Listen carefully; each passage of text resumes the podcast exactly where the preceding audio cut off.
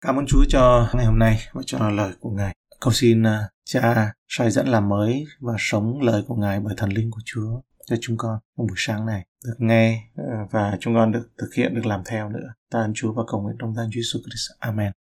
Câu 1 đến câu 3. Khi nào ai dâng cho Đức Giê-hô-va một của lễ chay thì lễ vật người phải bằng bột lọc có chế dầu và để nhũ hương lên trên. Người sẽ đem đến cho các con trai Aaron, tức những thầy tế lễ. Thầy tế lễ sẽ lấy một nắm bột lọc, chế dầu và hết thảy nhũ hương, đem xông làm kỷ niệm trên bàn thờ. Ấy là một của lễ dùng lửa dâng lên có mùi thơm cho Đức Giê-hô-va. Phần chi trong của lễ chay sẽ còn lại thuộc về Aaron và các con trai người. Ấy là một vật chí thánh trong các của lễ dùng lửa dâng cho Đức Giê-hô-va. Đây là nói về của lễ chay. Khi những ai có ngũ cốc dâng cho Chúa, của lễ thường là bột mì mịn trộn với một chút dầu và nhũ hương. Một phần bột đã bị đốt, thiêu ở trước mặt Chúa trên bàn thờ. Phần còn lại được trao cho các thầy tế lễ để họ tự làm bánh mì cho các thầy tế lễ và gia đình. Đó là của Aaron các con trai của người đấy. Một vật kỷ niệm ở trên bàn thờ, một của lễ được làm bằng lửa, hương thơm, ngào ngạt dâng lên Chúa. Đức Chúa này đã cho phép nhận sự hy sinh không đổ huyết này là một biểu hiện của sự tạ ơn, không phải là để chuộc tội. Trong một xã hội nông nghiệp, đây là một biểu tượng thích hợp để tạ ơn sự cung cấp về sự cung ứng thành tín của Đức Chúa Trời. Ý nghĩa là nói về sự tạ ơn. Đời sống chúng ta nếu một đời sống tạ ơn ấy, thì giống như của lễ chay. Câu 4 đến câu 10. Khi nào người người dùng vật chi hấp lò làm của lễ chay thì phải lấy bột mịn làm bánh nhỏ không men nhồi dầu và bánh tráng không men thoa dầu. Nếu người dùng vật chiên trong chảo đang làm của lễ chay thì phải bằng bột mịn không pha men, nhồi với dầu, bẻ ra từng miếng và chế dầu trên. Ấy là của lễ chay. Nếu người dùng vật chiên trong chảo lớn đang làm của lễ chay thì phải bằng bột mịn với dầu. Của lễ chay đã sắm sửa như cách này, người sẽ đem dâng cho Đức Giê-hô-va, giao cho thầy tế lễ và người sẽ đem đến bàn thờ. Thầy tế lễ sẽ lấy ra phần phải dâng làm kỷ niệm, xông trên bàn thờ. Ấy là một của lễ dùng lửa dâng lên, có mùi thơm cho Đức Giê-hô-va. Phần chi trong của lễ chay còn lại sẽ thuộc về Aaron và các con trai người. Ấy là một vật chí thánh trong các của lễ dùng lửa dâng cho Đức Giê-hô-va.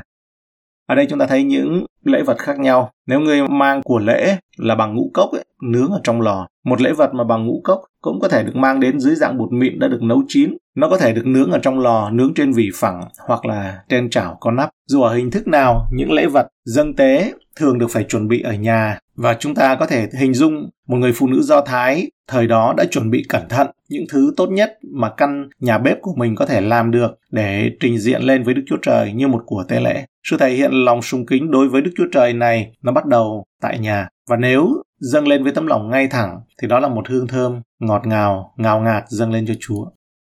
Chảo có nắp hoạt động giống như là một nồi chiên mỡ sâu hiện đại bây giờ. Những người nghiên cứu họ cho rằng món ngũ cốc được nấu ở trong chảo nướng có nắp đậy hấp ấy, có lẽ trông giống như một chiếc bánh rán chiên giòn hiện đại.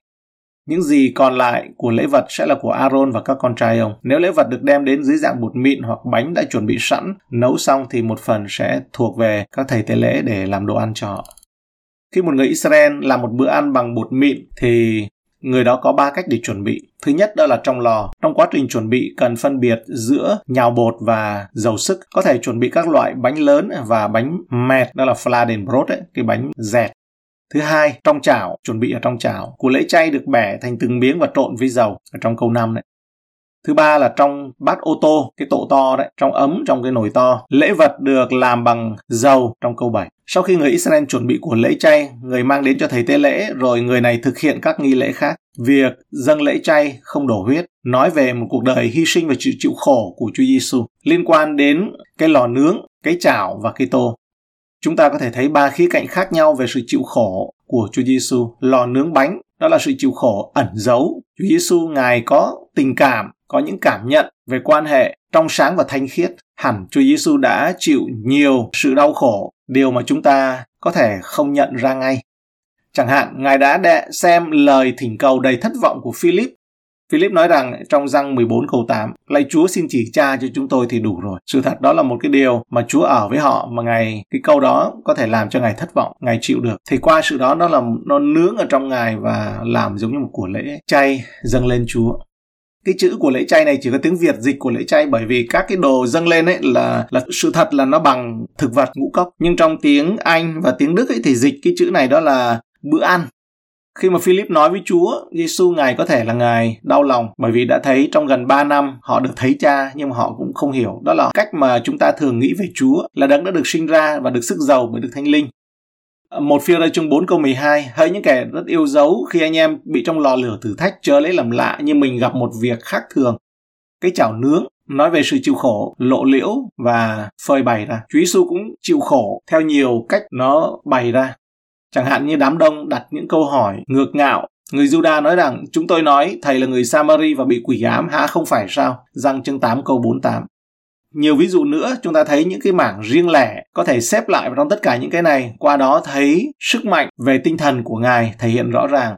Và chúng ta nhớ là sư đồ Giang nói anh em đối diện với tội lỗi chưa đến nỗi đổ huyết. Đó là Ngài vì chúng ta và khi mà chúng ta đối diện nó là như thế nào. Trong tất cả những điều này, chúng ta thấy tinh thần, tâm linh của Ngài rất là mạnh mẽ cái bát ô tô bát tô to đấy, sự chịu khổ hay là nói về sự chịu khổ nói chung. Kinh thánh cũng kể về sự chịu khổ của Chúa Giêsu hãy nghĩ đến những đoạn Hebrew chương 5 câu 8 dầu ngài là con cũng đã học tập sự vâng lời bởi những sự khốn khổ mình đã chịu. Chúa là con người của sự chịu khổ và quen thuộc với mọi loại đau khổ. Tác động của thần linh, của tinh thần ở trong ngài cũng thấy, trông thấy rất là rõ. Ngay cả khi nó không được nhấn mạnh như vậy khi suy gẫm và ca ngợi con ngài là Chúa Giêsu Christ một cách cá nhân và cùng nhau ở trước mặt Đức Chúa Trời và Cha của chúng ta. Chúng ta làm như vậy với sự hiểu biết về những gì đấng cứu rỗi của chúng ta phải chịu đựng trong cuộc đời Ngài và quyền năng của Thánh Linh đấng đã chứng tỏ như thế nào trong mọi sự. Và như Phaolô và Sila đấy, ở trong tù dâng lời hát lên cho Chúa, đó là một sự dâng của lễ lên cho Ngài. Câu 11 Hễ của lễ chay mà các ngươi dâng cho Đức Giê-hô-va thì chớ dâng men, vì các ngươi chớ dùng men hay mật Song với của lễ chi dùng lửa dâng cho Đức Giê-hô-va. Men bị cấm vì đó là một hình bóng của tội lỗi. Men này không đơn thuần chỉ là men mà là một nhúm bột còn sót lại từ mẻ trước như trong quá trình làm bánh mì thì bột nó chua. Đây là cách bánh mì nướng thường được trắng men ở trong thế giới cổ đại và một chút bột nhào từ cái phần của bột cũ có thể làm cho khối bột hoàn toàn mới nó nở phồng to lên. Do đó, công việc của men được coi là một minh họa cho công việc của tội lỗi và sự kiêu ngạo, sự diện của dù chỉ một ít men có thể làm hỏng một số lượng bột lớn. Đôi khi người Do Thái sử dụng từ men nhiều như chúng ta sử dụng thuật ngữ nguyên tội hoặc là sự xấu xa tự nhiên trong bản chất con người. Cũng không được phép có mật ong trong bất kỳ lễ vật nào được làm bằng lửa dâng lên cho Chúa. Mật ong không được phép sử dụng vì nó là của lễ yêu thích cho các vị thần ngoại giáo. Đức Chúa Trời không muốn được thờ phượng, nhận sự thờ phượng theo phong tục của người ngoại đạo. Men có thể làm cho mọi thứ nó trở nên chua, trở nên giả tạo và mật ong có thể làm cho mọi thứ ngọt ngào một cách nhân tạo, cường điệu nó quá mức. Đức Chúa Trời không muốn một trong hai điều này trong tế lễ hy sinh. Khi chúng ta dâng mình làm của lễ sống, Ngài muốn chúng ta đến như chính chúng ta vốn có, mà không làm cho chính chúng ta ấy trở nên chua, nó quá chua, tức là ăn năn hoặc là nó quá cảm xúc, hay là nó ngọt ngào một cách giả tạo, đó là nói cường điệu mà thậm chí cường điệu lên với Chúa mà mình không biết. Câu hỏi, tại sao men bị cấm dùng trong các của lễ chay? Nói chung, trong khi ở đây ấy, có trong của lễ chay. Trả lời ấy là hai ổ bánh nói về những người tin Chúa và tội lỗi ngự ở trong đó. Một răng chương 1 câu 8. Ví bằng chúng ta nói mình không có tội chi hết, ấy là chính chúng ta lừa dối mình và lẽ thật không ở trong chúng ta. Việc dâng của lễ chay trong Lê Vi Ký 2 nói về Chúa Giêsu đấng không có tội lỗi. Một răng chương 3 câu 5. Và các con biết Đức Chúa Giêsu Christ đã hiện ra để cất tội lỗi đi và biết trong Ngài không có tội lỗi. Hãy nhớ mỗi của lễ chay nó đều mang một nghĩa hình bóng nào đó. Lễ dâng người của lễ chay cho thấy Chúa Giêsu trong cuộc sống, cuộc đời hoàn hảo của Ngài ở trên đất. Ngài luôn làm những gì đẹp lòng Đức Chúa Trời. Giăng chương 8 câu 29, Đấng đã sai ta đến vẫn ở cùng ta, chẳng để ta ở một mình vì ta hằng làm sự đẹp lòng Ngài. Và điều đó kết thúc bằng sự hy sinh của chính Ngài. Chương thứ hai này cũng cho chúng ta thấy Đức Chúa Trời mong muốn chúng ta nhận ra con người là tạo vật mới đến từ trời. Hai hy sinh này dẫn chúng ta đến sự tương giao, sự thông công mà của lễ hy sinh ấy, bằng máu ấy, sau đó tiếp sau đây bày tỏ cho chúng ta trên qua đây chúng ta thấy có sự tương giao của lễ chay nói lên sự tạ ơn và sự tương giao. Nhưng mà còn sự tương giao mật thiết nhất ấy, đó là nó thể hiện qua máu, qua huyết. Câu 12. Các ngươi được dâng những vật đó cho Đức Giê-hô-va như của lễ đầu mùa, nhưng chẳng nên đốt trên bàn thờ như của lễ có mùi thơm. Việc dâng trái đầu mùa, trái cây đầu tiên phải được dâng, nhưng không phải là như các lễ vật ngũ cốc khác, chúng không được bao giờ đốt trên bàn thờ, nhưng được dâng lên, dâng hiến lên với một nghi thức khác. Câu 13 phải nêm muối vào các của lễ chay chớ nên dâng lên thiếu muối vì muối là dấu hiệu về sự giao ước của Đức Chúa Trời đã lập cùng ngươi. Trên các lễ vật ngươi phải dùng muối, ngươi phải dâng muối, bốn lần có chữ muối ở đây. Mỗi lễ vật đều phải có muối, muối là một phần quan trọng của lễ vật vì nó nói lên sự tinh khiết, sự bảo quản và sự đắt giá, giá trị. Mọi của lễ dâng lên Đức Chúa Trời phải tinh khiết, bền lâu và phải tốn kém. Trong một câu này thì Đức Chúa Trời lặp lại ý tưởng ba lần, bốn lượt. Như một chất bảo quản tốt, muối sẽ ngăn chặn các hoạt động bình thường của thịt. Bản chất của thịt vốn là hư hỏng tự nhiên, nhưng thịt được ướp muối sẽ giữ được tốt. Muối cũng nói về tình bạn. Theo phong tục cổ xưa, tình bạn được thiết lập thông qua việc ăn muối. Người ta nói rằng, một khi bạn đã ăn muối của một người, bạn sẽ là bạn của người đó suốt đời. Người Việt thì có câu là hạt muối cắn đôi, phải chăng? Cũng ở trong cái nghĩa tình tri kỷ này. Đức Chúa Trời muốn mọi của lễ hy sinh là một lời nhắc nhở về mối quan hệ muối của giao ước của Đức Chúa Trời. Ngươi. Vì vậy ấy, giao ước về muối có những đặc điểm cụ thể. Đó là thứ nhất muối là một giao ước tinh khiết bởi vì muối nó vẫn tinh khiết như một hợp chất hóa học. Thứ hai là một giao ước lâu dài. Muối làm cho mọi thứ được bảo quản và trường tồn. Thứ ba muối là một giao ước có giá trị bởi vì thời đó muối nó đắt nó giá cao. Spurgeon nói về giao ước của muối. Theo đó giao ước đó là một giao ước không thể thay đổi và không có mua chuộc được. Nó sẽ trường tồn và như muối làm nên một sự nó lâu bền trường tồn đến nỗi không thể băng hoại hay là hư hỏng. Ý tưởng về giao ước muối được lặp lại trong dân số ký 18, 19 và 2 sử ký 13 câu 5, câu 14 và 16. Nếu ngươi dùng hoa quả đầu mùa đặng làm của lễ chay tế Đức Giê-hô-va thì phải bằng rẽ lúa rang, hột lúa mới tán ra, đổ dầu vào và thêm nhũ hương. Ấy là của lễ chay, đoạn thầy tế lễ lấy một phần hột tán ra với dầu và hết thầy nhũ hương mà xông làm kỷ niệm. Ấy là của lễ dùng lửa dâng cho Đức Giê-hô-va. Thủ tục dâng ngũ cốc cho trái đầu mùa. Ở trong Lê Vi Ký chương 2 câu 12, Đức Chúa Trời bảo dân Israel không được mang lễ vật trái đầu mùa giống như cách dâng lễ vật bằng ngũ cốc. Tại đây, Ngài nói với họ là hãy mang trái cây đến dâng hiến như thế nào. Ý tưởng về hoa quả đầu tiên rất là quan trọng mẻ đầu tiên của mùa gặt và con đầu lòng của vật nuôi thuộc về Chúa. Đấy có thể được coi là một việc cũng có phần rủi ro vì đất có thể không tạo ra nhiều sản phẩm hơn và bò ấy thì có thể là nó không đẻ thêm nữa. Tuy nhiên, mẻ lứa đầu tiên vẫn thuộc về Chúa. Chúa đã ban phước cho việc ban cho trái đầu mùa và con đầu lòng. Như vậy thì làm điều này trong đức tin. Trong ngôn chương 3 câu 9 câu 10. Hãy lấy tài vật và huê lợi đầu mùa của con mà tôn vinh Đức Giê-hô-va. Vậy các vựa lẫm con sẽ đầy dư dật và những thùng của con sẽ tràn rượu mới. Bạn sẽ bôi dầu lên đó và đặt trầm hương lên đó. Những thứ này được cho là sẽ làm ngọt dịu sự tế lễ hy sinh và làm cho nó đáng giá hơn. Ăn mật ong hay là ăn mật nhiều là không tốt. Cảm ơn Chúa. Trong cái phần này chúng ta sẽ nghe thêm về mật ong được Chúa nhắc ở đây và ý nghĩa của nó. Mật ong đã là một thực phẩm có giá trị trong thời cổ đại. Nó được sử dụng để làm ngọt nhưng cũng như một loại thuốc. Mật ong có tác dụng giải khát và tăng cường sinh lực. Do đó, nó là một biểu tượng thích hợp cho tác dụng tiết thêm sinh lực và làm tươi mới tâm hồn của lời Chúa. Theo nghĩa này, Canaan là một vùng đất chảy đầy sữa và mật ong. Sữa nói lên sự tinh khiết, sự bổ dưỡng của lời Chúa. Một phía đây chương 2 câu 22. Anh em đã bỏ những điều gian ác, ra rảo, gian trá mọi sự nói hay nhé. Thì hãy ham thích sữa thiêng liêng của đạo. Đạo tức là lời Chúa, lời kinh thánh. Như trẻ con mới đẻ vậy, hầu cho anh em nhờ đó lớn lên mà được rỗi linh hồn. Trong khi mật ong nói lên sự sảng khoái nhờ lời Chúa. Thi Thiên 19 câu 10. Các điều ấy quý hơn vàng, thật báu hơn vàng ròng, lại ngọt hơn mật, hơn nước ngọt của tảng ong. Thi Thiên 119 câu 103 Lời Chúa ngọt họng tôi dường bao, thật ngọt hơn mật ong trong miệng tôi. Jonathan đã có thể cảm nghiệm được quyền năng tiết thêm sinh lực của mật ong trong khi dân chúng bị cướp đi cái ơn phước này bởi sắc lệnh của Saul. Bởi vì trong một Samuel ấy, chương 14 câu 24 25 có nói về câu chuyện này. Vua Saul nói không có ai được phép ăn trong ngày hôm nay. Jonathan đi vào rừng thì lúc đấy mệt và đói vì chiến đấu và thấy mật ong lấy cái gậy chấm và nếm thì mới nói với mọi người cùng nhau làm bởi vì thấy sáng mắt nó sáng ra. Nhưng mà sau đó bị ờ, Sauler đưa ra án tử hình. Nhờ dân chúng khuyên can ấy mới thoát. Ý nghĩa của nó là chỉ có một tinh thần tôn giáo theo xác thịt giống như của vua Sauler ấy mà nó đã gây ra cái hậu quả đổ máu. Nếu như dân chúng mà không có ngăn cản ấy, Mật ong là nói về lời của Đức Chúa Trời, nó có tác dụng kép và phản ngược như như thế nào. Sứ đồ răng ở trên đảo Bát Mô đã phải ăn một cuốn sách trong khải tượng. Nó ngọt như mật và đắng ở trong bụng. Trong miệng thì ngọt như mật mà đắng ở trong bụng. Khải huyền chương 10 câu 9 và câu 10. Điều đó là điều tương tự đã xảy đến với Ezechiel Ezechiel chương 3 câu 3 Ngài phán, hỡi con người, hãy lấy cuốn ta cho ngươi và khiến bụng ăn và làm đầy ruột vậy ta ăn thì trong miệng nó ngọt như mật vì vậy với tất cả niềm vui và lẽ thật của ý tưởng Đức Chúa Trời, nó phải luôn là sự đắng và sự biết tự phán xét mình mà chính lời chân lý đó kích hoạt lên. Sữa đậu giang khi ăn vào thì ngọt như mật cũng giống như AC nhưng mà trong bụng thì nó lại bị đắng. Điều này có nghĩa là gì? Lời của Chúa ngọt cho chúng ta về sự sống đời đời nhưng mà tác dụng kép của nó ấy là nó đem lại sự đắng và phép tử hình cho xác thịt, bởi vì không thể trộn lẫn được. Nên nếu không có thập tự giá thì chúng ta không thể đi xa hơn được và đó là cái tác dụng kép, nó có nghĩa là như vậy. Vừa đắng, vừa ngọt lại vừa đắng.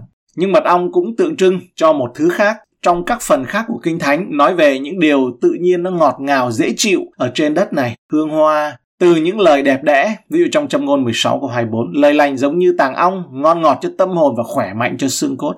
Tình cảm thân thiện hoặc là mối quan hệ gia đình. Cả hai ý nghĩa của mật ong này cũng có mối liên hệ trực tiếp với Chúa Giêsu Chúa Giêsu có thể tận hưởng tác dụng, tiếp thêm sinh lực của mật ong ở trên đất.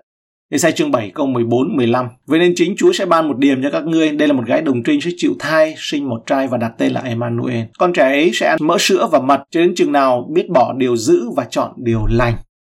Jeremy đã nói trong Jeremy chương 15 câu 16 Tôi vừa nghe thấy những lời Ngài thì đã ăn lấy rồi. Lời Ngài là sự vui mừng hớn hở của lòng tôi vậy. Hỡi Diêu va Đức Chúa Trời vạn quân. Mỗi buổi sáng, Jeremy lắng nghe những lời dạy của Chúa trong cuộc sống của Chúa Giêsu như một của lễ chay thực sự dâng lên cho Đức Chúa Trời thì không được phép chứa mật ong. Nhưng trong cuộc đời của Chúa Giêsu ấy khi đã bước vào mục vụ phục vụ nước thiên đàng ấy thì giống như một quỷ lễ chay thực sự dâng lên cho Chúa ấy thì không được phép chứa mật ong. Giống như trong Lê Vi chương 2 câu 11 ấy, trong quỷ lễ chay ngươi đừng cho mật ong vào. Qua đây chúng ta đang nãy giờ đang quan sát về ý nghĩa tiên tri đấy. Những tình cảm tự nhiên và những mối quan hệ họ hàng đã phải bồi bỏ qua trong việc phụng sự Đức Chúa Trời của Ngài.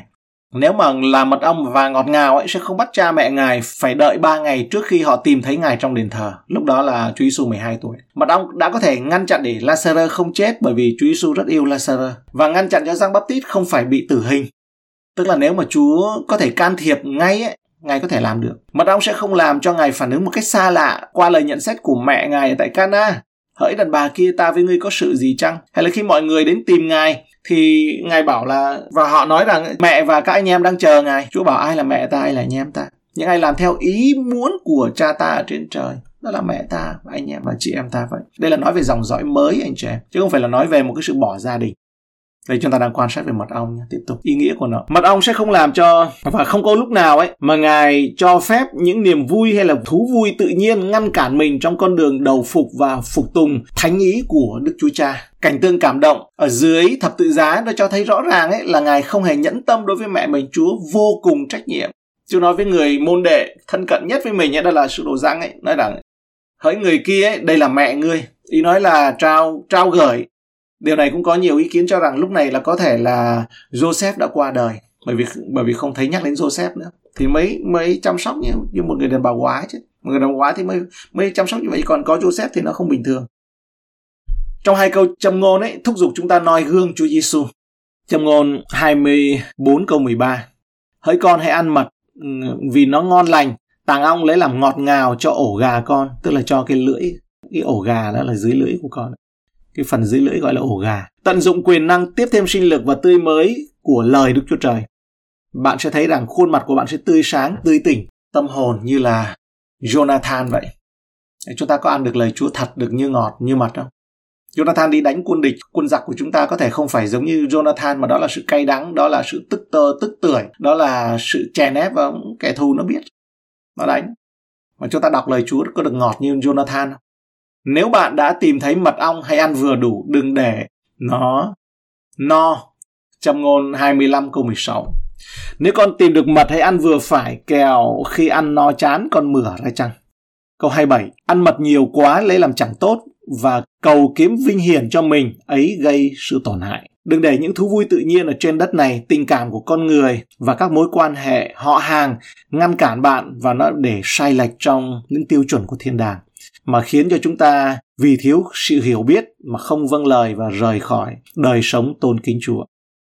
Sau đó, cuộc sống của chúng ta của mỗi chúng ta sẽ là một sự thờ phượng phải lẽ, một buổi lễ sống và thánh đẹp lòng Đức Chúa Trời. Roma chương 12 câu 1 đến câu 2. Vậy hỡi anh em, tôi lấy sự thương xót của Đức Chúa Trời khuyên anh em dâng thân thể mình làm của lễ sống và thánh đẹp lòng Đức Chúa Trời. Ấy là sự thờ phượng phải lẽ của anh em. Đừng làm theo đời này, nhưng hãy biến hóa bởi sự đổi mới của tâm linh mình tâm thần mình à, cái chữ tâm thần này có nghĩa là tâm trí chỗ này là tâm trí không phải là tâm linh nhưng hãy biến hóa bởi sự đổi mới của tâm trí mình để thử cho biết ý muốn tốt lành, đẹp lòng và trọn vẹn của Đức Chúa Trời là thế nào. Ta ơn Chúa. Bài này chúng ta học về của lễ chay, học về dân của lễ về trái đầu mùa. Trong đó chúng ta có quan sát về muối được cho vào như thế nào. Và mật ong ấy, trong của lễ chay thì đừng có cho vào. Điều này nói về một cuộc sống biệt riêng ra cho Ngài không có lẫn lộn quan hệ tình cảm ở đây. Chúng ta thấy trong trường hợp Chúa gọi môi xe giao ước cũ ấy, thì có gia đình đó là Aaron ấy, là anh của môi xe mặc dầu về về phẩm chất ấy thì Aaron ấy đã là người đóng vai trò lãnh đạo trong việc lập con bò vàng mà qua đấy ấy, thì Chúa giữ một cái chân lý cho chúng ta ấy, sở dĩ từ dòng thầy tế lễ thường phẩm cha truyền con nối ấy, để cho chúng ta biết rằng trong dòng dõi mới một ý nghĩa tiên tri đó là trong dòng dõi mới. Và dòng dõi đó là truyền lại. Và đó là cái công việc của Đức Chúa Trời ngài làm từ dòng giống đấng Messi. Vì vậy cho nên ấy, đứa con theo xác thịt của chúng ta nó không có nghĩa. Và cái câu mà một người tin Chúa thì cả nhà được cứu. Câu này ấy, chúng ta cần phải hiểu bởi vì cả nhà Abraham trong đó không có Ismael. Yeah. chúng ta cần phải hiểu cái điều đó. Cái này là hơi cứng rồi đúng không? Một người tin Chúa cả nhà được cứu. Chúng ta liên hệ nó tổng quát nó như vậy. Cho nên xin Chúa thương xót. Chúa ơi Chúa ơi bởi sự ân điển bởi sự thương xót của Ngài cho nên nguyện xin sự yêu thương của Đức Chúa Trời, Cha này, ân điển của Chúa Giêsu Christ này và sự thông công của Đức Thánh Linh ở với chúng ta. Amen. Cảm ơn Ngài, Chúa Ngài ban ơn và soi dẫn cho chúng con. Trong lời của Ngài, ta ơn Chúa, nguyện xin đời sống của chúng con là một của lễ dâng lên cho Ngài. Và chúng con dâng trái đầu mùa lên cho Chúa. Cuộc đời của chúng con dâng lên cho Ngài trong của lễ chay và mọi của lễ đều có muối. Lời nói phải nêm thêm muối vào. Vậy thì qua đây chúng con được học là các sứ đồ và các thư tín thì mang đậm đà cái màu sắc của của lễ trong cựu ước và để cho chúng con qua đó, chúng con được hiểu. Nguyện xin dạy chúng con và qua đây chúng con được học và thực hành đó là dâng của lễ đúng lên cho Ngài không cần phải quá, không cần phải làm điều gì hơn, làm theo điều đúng như điều Chúa nói bởi vì điều chúng con cần đó là không phải là người ta vỗ tay, mà đó là Đức Chúa Trời đẹp lòng cho ngài ban ơn cho